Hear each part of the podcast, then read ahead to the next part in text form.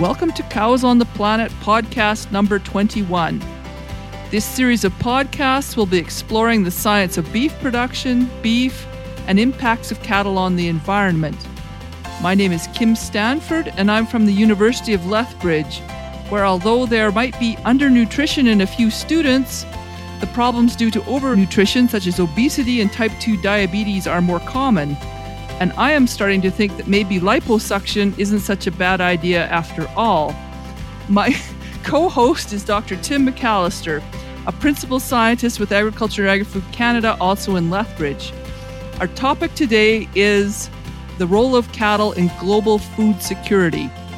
I know you've done some traveling in lower income countries in that mythical time before COVID, Tim, but from the perspective of someone who really enjoys an all you can eat buffet, is there anything in particular that you are looking forward to in our discussions today? Yeah, Kim. Well, Bola is a very well traveled scientist. And, you know, like I have been in Africa a few times. I know that uh, beef production is viewed quite differently in Africa than it is here in North America. And I think some of the nutritional implications of beef production in each of those regions also differ. And Bo is an expert in that area. So I'm really looking forward to hearing how he emphasizes the role that beef can play from a nutritional perspective in each of those regions of the world.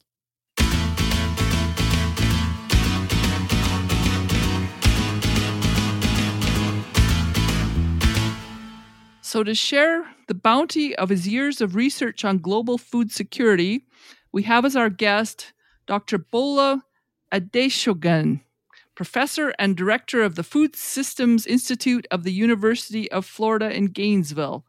Welcome to Cows on the Planet, Bola. Thank you very much, Kim. Thank you for having me. Well, we're thrilled to have you here. I think this is going to be an interesting episode. So, Bola, can you describe the path you took to becoming a professor at the University of Florida and how you started studying global food security in cooperation with the Gates Foundation? Thank you, Kim. So, I'm originally from Nigeria, and my high school, grade school education was in Nigeria. Then I went to Britain for my graduate degrees at the University of Reading. And then after that, I was on the faculty at the University of Wales in Aberystwyth for about six years. And I came here in 2001 to be an animal nutrition professor. So I did that for my first 15 years here. I taught classes and did research that was focused on improving the performance of cows, improving the efficiency of utilization of nutrients inputs by cattle, improving conservation of forages, uh, fodder that cattle eat. And then in 2013, I saw a very interesting study that, you know, you could say changed my life. And this was a study that was done in Kenya. And it was done with USAID funding at the time. And what they did was they fed school children basal diets, and the basal diet was githeri, which is made of beans and corn. And then they supplemented those diets with either oil to provide more energy, or they provided milk, or they provided meat. And what they discovered was that those who got the meat, their test scores, now these are test scores averaged over five school semesters. For all subjects, their test scores improved by 45%. And those who got the milk, their test scores increased by 28%. And prior to that, I knew that meat and livestock products were important for growth, but I had no idea they had an impact on cognition. And so that really changed my life. And in 2015, we had an opportunity to apply for a $49 million grant from USAID with a bunch of excellent faculty in diverse disciplines at the University of Florida. We're very fortunate to get the grant. The grant was awarded by USAID, which had entered a strategic partnership with the Gates Foundation. So we got just under $9 million from Gates as well. And we embarked on this global project, which has been extremely fulfilling. No, that's lovely. And my little take home from that is maybe I should, for the upcoming midterm exams that my students are going to be writing in my class, I should be encouraging them to have a big hamburger before they eat it. Uh, maybe that's not. but maybe that's not quite the correct interpretation, but we'll find out more as we go along. So, Bola, in the press and that, we hear a lot more about how we should be decreasing meat consumption as opposed to increasing it. But your work has shown that in many parts of the world, eating more meat could have major health benefits, particularly for the poor.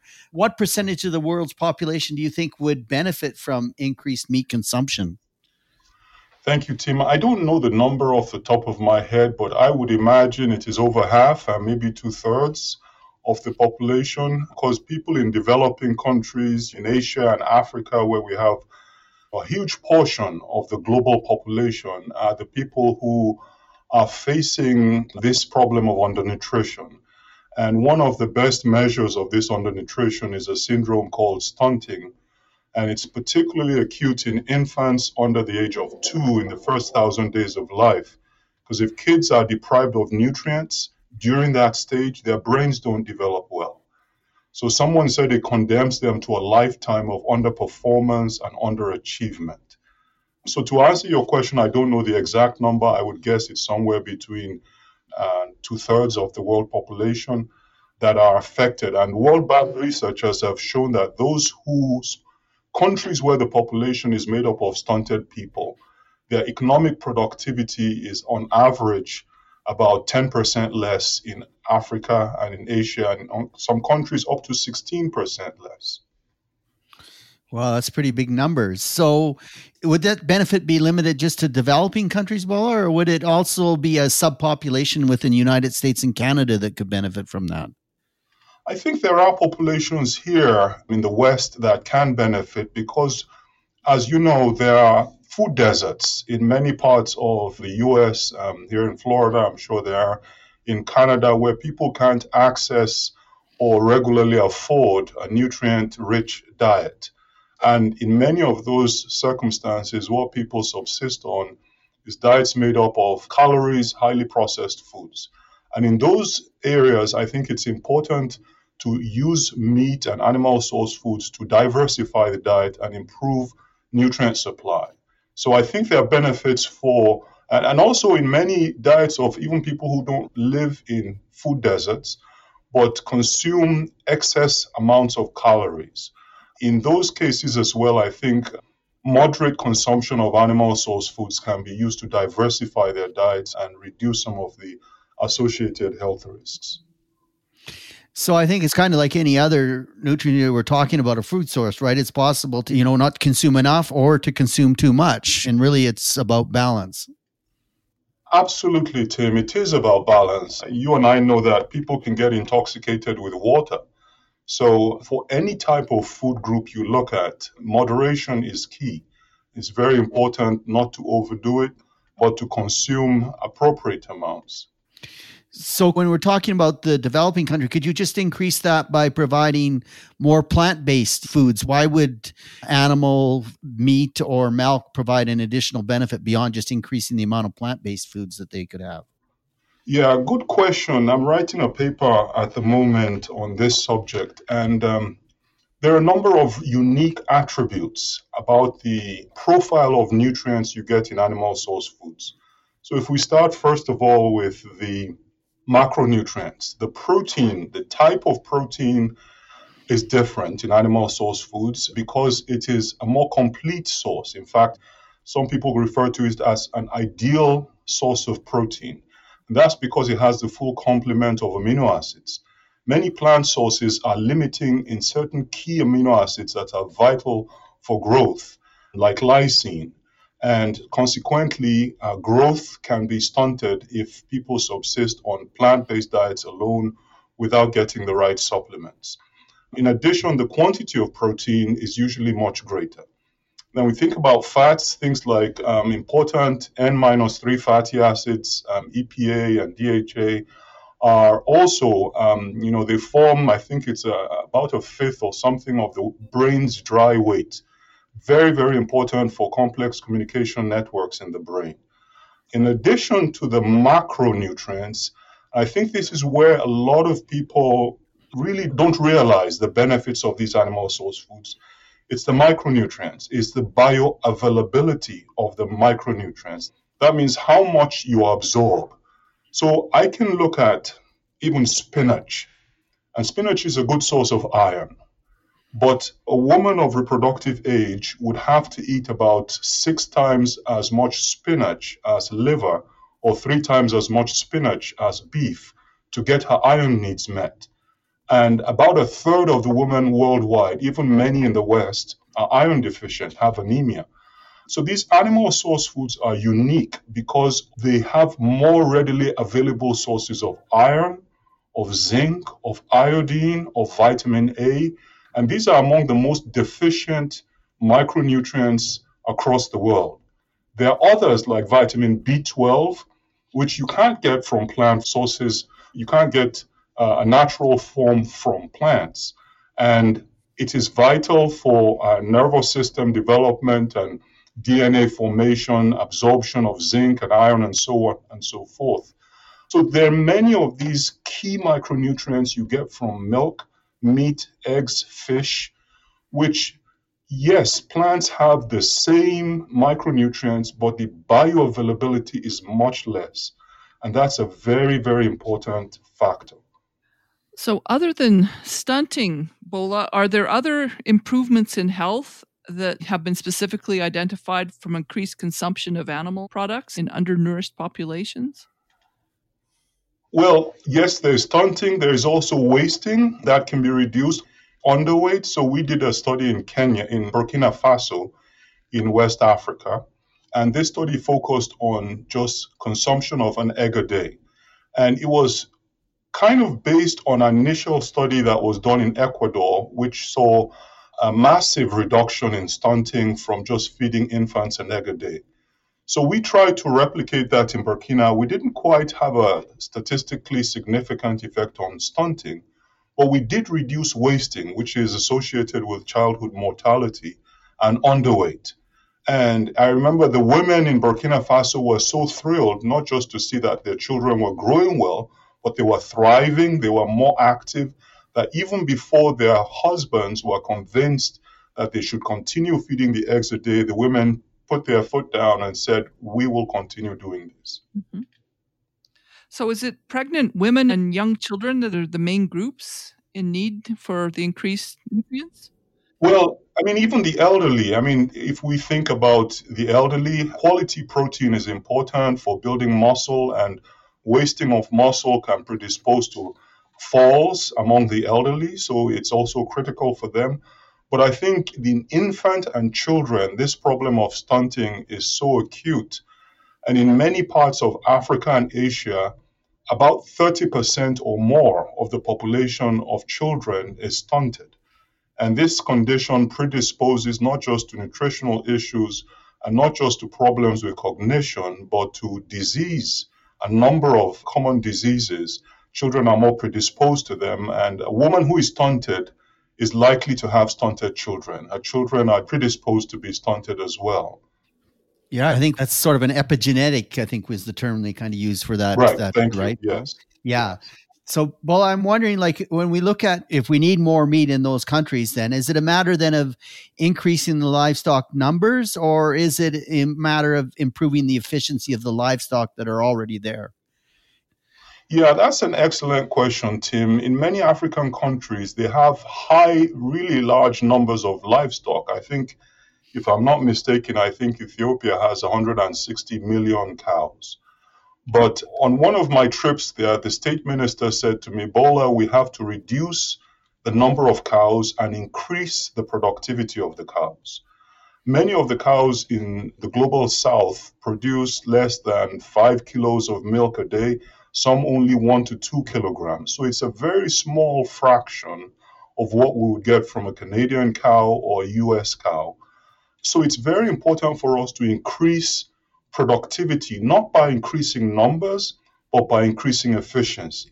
How can we get them to produce more milk from the same amount of feed or even less feed? And so there is a lot that we have learned in the West about feeding more efficient diets that optimize nutrition of animals, of livestock, and also mitigate reduced greenhouse gas emissions at the same time. And we're working with our collaborators in African and Asian countries They bring the knowledge they have, the local knowledge, the expertise of the conditions on the ground, what hasn't worked before, and jointly we're able to put our heads together and solve some of the most pressing problems by improving efficiency of production.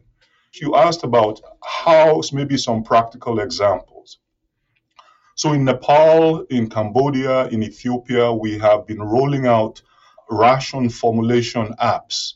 These are apps that help you to determine the nutrient requirements of animals and feed a balanced ration, a ration that matches their nutritional needs. And in Nepal, for instance, 94% of the farmers who tried this approach reported that their cows' milk production was increased. So we're translating these apps. I know some of them are in the App Store in local languages so that people don't have to speak English to use them. In some of the countries, in Burkina Faso, for instance, we have looked at, we're doing national inventories of what types of feeds they have, creating feed databases, creating maps that show areas of feed surplus and deficit. But then we're also bringing in imported fodder varieties to help that would be adapted to the local conditions, validating the promise for three years, and then releasing them. So these are examples of things that are done that will increase the efficiency of nutrient utilization by livestock. So it appears like if good nutrition for the livestock can lead to good nutrition for the people. Absolutely, yes. It's very interesting when we started this work in 2015, we went to our initial six countries and asked the stakeholders what's the number one constraint to livestock production and consumption of animal source foods. We were blown away when we heard consistently and unanimously that it was feed, lack of adequate quantity and quality of feed. We heard this from geneticists, from vets, from everyone. So we're focusing on feeds, but not feeds alone genetics is very important, health is important, management is important. So those are the four pillars, and we work on all those four pillars. From some of the papers I've read, and we had a previous podcast with Dr. Ada in, in Ghana, and just wondering about food safety. Is there a need for increased food safety to ensure the sustainable production of milk and meat? Or is it more important to just look at having just developing a very localized production and home consumption? Because what Dr. Ada was describing is how cattle are commonly butchered on the ground without regard to food safety, but that foodborne illness is is rare. So just yeah. just your thoughts on what should be done for food safety, or if it's important at all, really.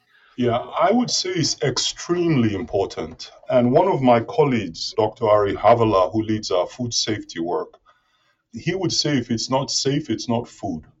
And the first time I went to Ethiopia in 2015, the butchers were the ones who got my attention because they called me and said, you know, most other professions, people receive some form of professional training. They said, we haven't received that and they showed me a PowerPoint presentation. I was blown away. These were butchers who were showing me, you know, a PowerPoint presentation, and they showed exactly what you're saying, Kim.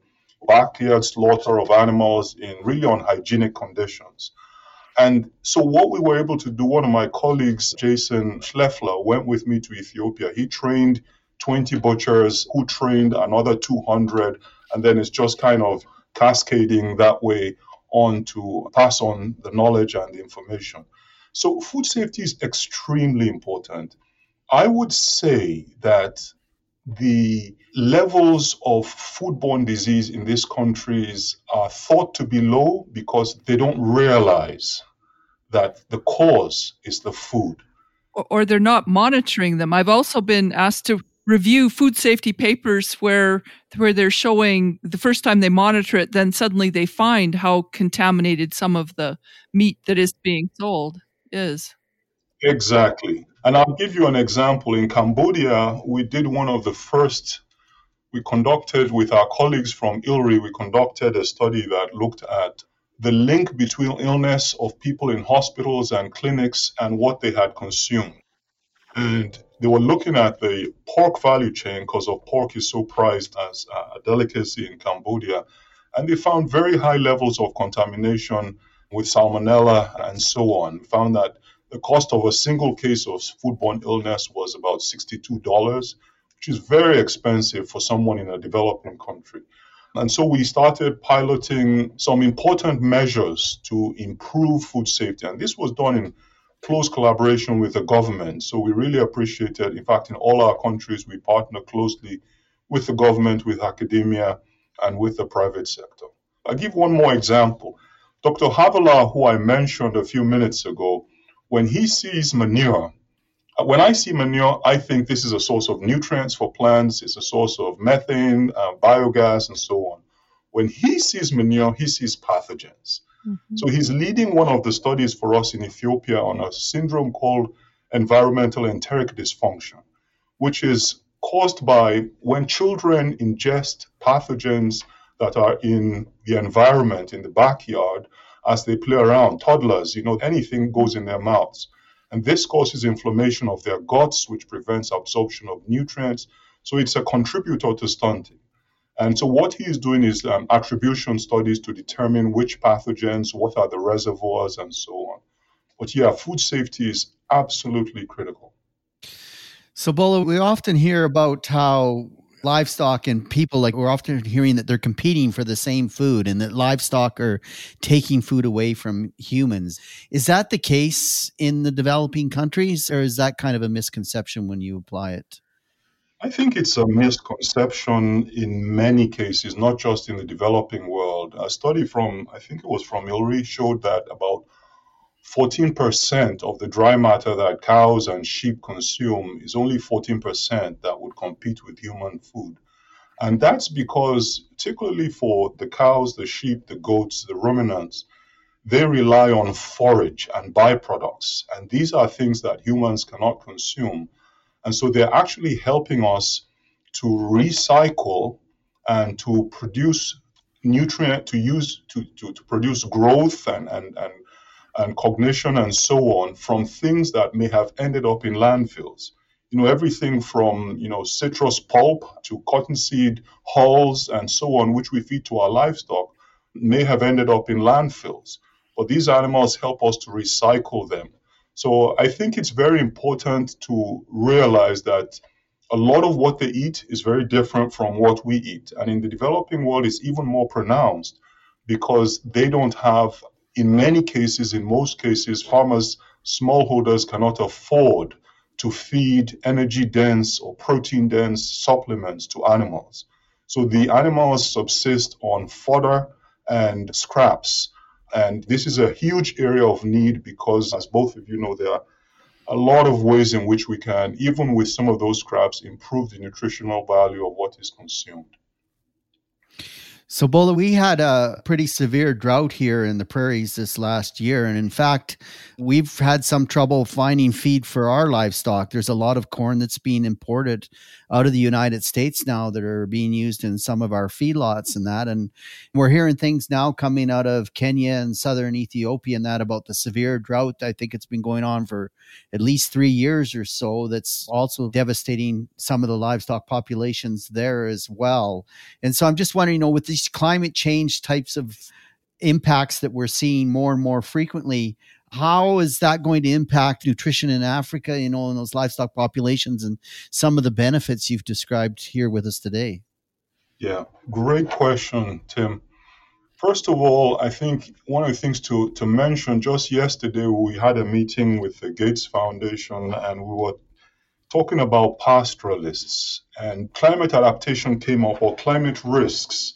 And, you know, we looked at some maps that showed how climate change is projected to reduce the current grazing areas for livestock. These current areas where many of the pastoralists are nomadic, they're still nomadic and they graze their animals over short to long distances. Well, with climate change, a lot of those areas are going to shrink. And so people like us who are animal nutritionists need to devise ways to keep the animals well fed and some of those strategies are not rocket science. They have been used in the West for many years. Droughts are a major problem in terms of reducing the the quantity of feed supply, but also the quality. Aflatoxin is a big thing that often rears its head when you have severe drought conditions. And aflatoxin causes all kinds of problems for cattle, but it's also, uh, anyway, let me stop there. So, from our previous podcast with cows in Ghana, it seemed that there might be some cultural attitudes that may prevent the women and children from getting access to increased dietary protein because it seems like the best food goes to the men. Like the men have their choice and it seems like the women are doing like speaking as a female the women are doing all the work and the men are taking all like the best food. So how do you ensure that the extra protein from animal sources gets to the women and the children who need it most yeah this is a really important subject that you mentioned when I said earlier that there are four pillars to livestock production, I think you can assume that safely in the West. In developing countries, there is a whole nother area which I call wicked problems. And this issue of gender is a huge one. Like I said, I'm Nigerian originally. When I was growing up at home, if I ate my meat first, my hand would be smacked and I would be told to eat my meat last. There are all kinds of taboos about animal source food consumption, which it's a whole subject on its own. Everything from milk is for cats and not for people. If women drink milk, you know, they'll grow beards. All kinds of things that will just make you really laugh if you hear them. And we hear these things in our focal countries. We work in now it's seven African countries and two Asian countries. And it's just amazing. And it would be very funny to hear some of these things, except for the fact that they are truly depriving those who need it the most mm-hmm. from the important nutrients. Now, I'll give one example. In Ethiopia, a lot of our friends, a lot of our colleagues that we work with are Orthodox Christians. I don't know what the exact number is. I would guess about 40% of the folks there and I'm a Christian and I fast once in a while. I don't fast like they do in Ethiopia because fasting can be 240 days. So they just blow me away. And if you go into a restaurant in Ethiopia, you'll often be presented either with a fasting menu or a non fasting menu. Fasting means that you don't consume animal source foods on those days. And that's a challenge because a pregnant woman who is carrying a fetus that desperately needs those nutrients may not be able to provide those to the infant. What we understand from talking to folks, from reading papers, is that even the priests are not saying that the pregnant women or children under age should abstain from animal source foods. But it's become a tradition, and just peer pressure is such that it's difficult for them to do so. If we take Nepal or India, on the one hand, you have issues with beef consumption or culling cows that are no longer productive because they are venerated by the, the religion. But on the other hand, you also have the caste system where somebody of a high caste may not want to drink milk from a female who is a Dalit, who is someone who is considered of a lower stature in the caste system. So these are wicked problems. And so in our work, USAID and the Gates Foundation, in their wisdom, had insisted that we shouldn't have just animal nutritionists, but we have gender specialists. We have capacity development specialists. We have people who have made a career of studying these sociocultural issues. And we work hand in hand with them. And they're the ones who help us to be able to stimulate adoption. Because just increasing showing an experiment that something works does not mean that that practice, that improved practice or technology is going to be adopted.